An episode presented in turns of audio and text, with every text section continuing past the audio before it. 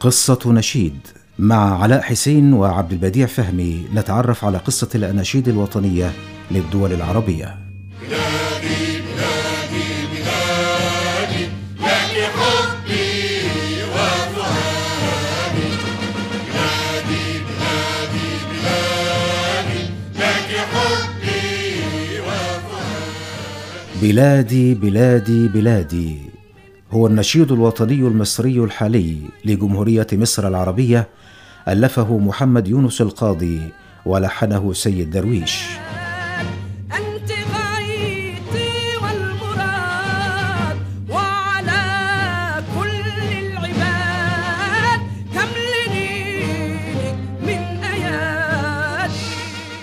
وقد اشتق نشيد مصر الحالي من كلمات ألقاها مصطفى كامل في إحدى أشهر خطبه في عام 1907 وهذه الكلمات بلادي بلادي لك حبي وفؤادي لك حياتي ووجودي لك دمي لك عقلي ولساني.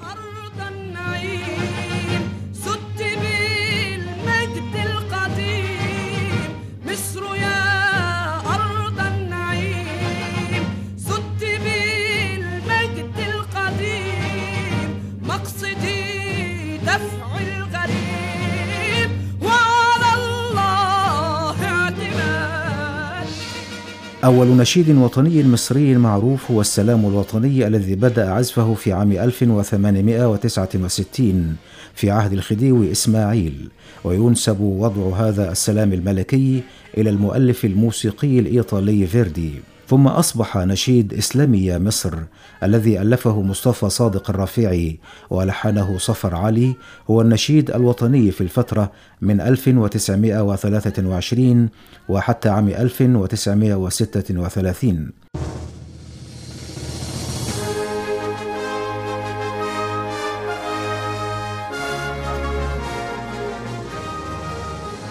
مع إنهاء الملكية في عام 1952 وقيام ثورة الضباط الأحرار ألغي العمل بهذا النشيد وتم تبني نشيد الحرية من ألحان محمد عبد الوهاب وكلمات الشاعر كامل الشناوي والذي مطلعه كنت في صمتك مرغم وقد استغل هذا النشيد كجزء من نشيد الجمهورية العربية المتحدة بعد الوحدة مع سوريا في عام 1958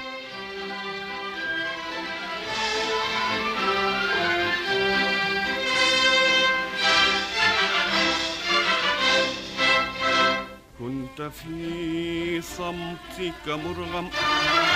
كنت في صبرك مكره.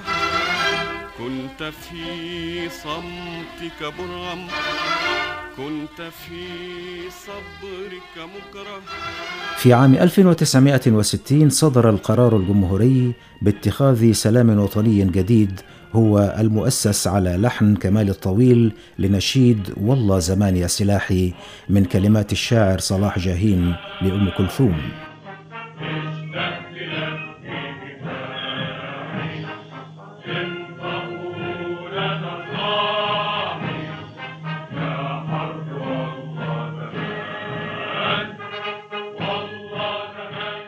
في عام 1979 صدر القرار الجمهوري بتعديل السلام الجمهوري لجمهورية مصر العربية إلى نشيد بلادي بلادي الذي كتبه الشيخ يونس القاضي متأثرا بكلمات لمصطفى كامل ولحنه سيد درويش وأعاد توزيعه محمد عبد الوهاب.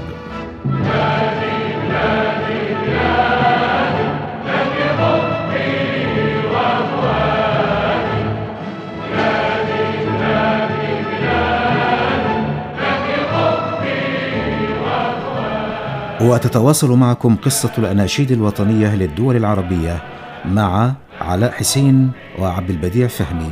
شكرا وإلى اللقاء.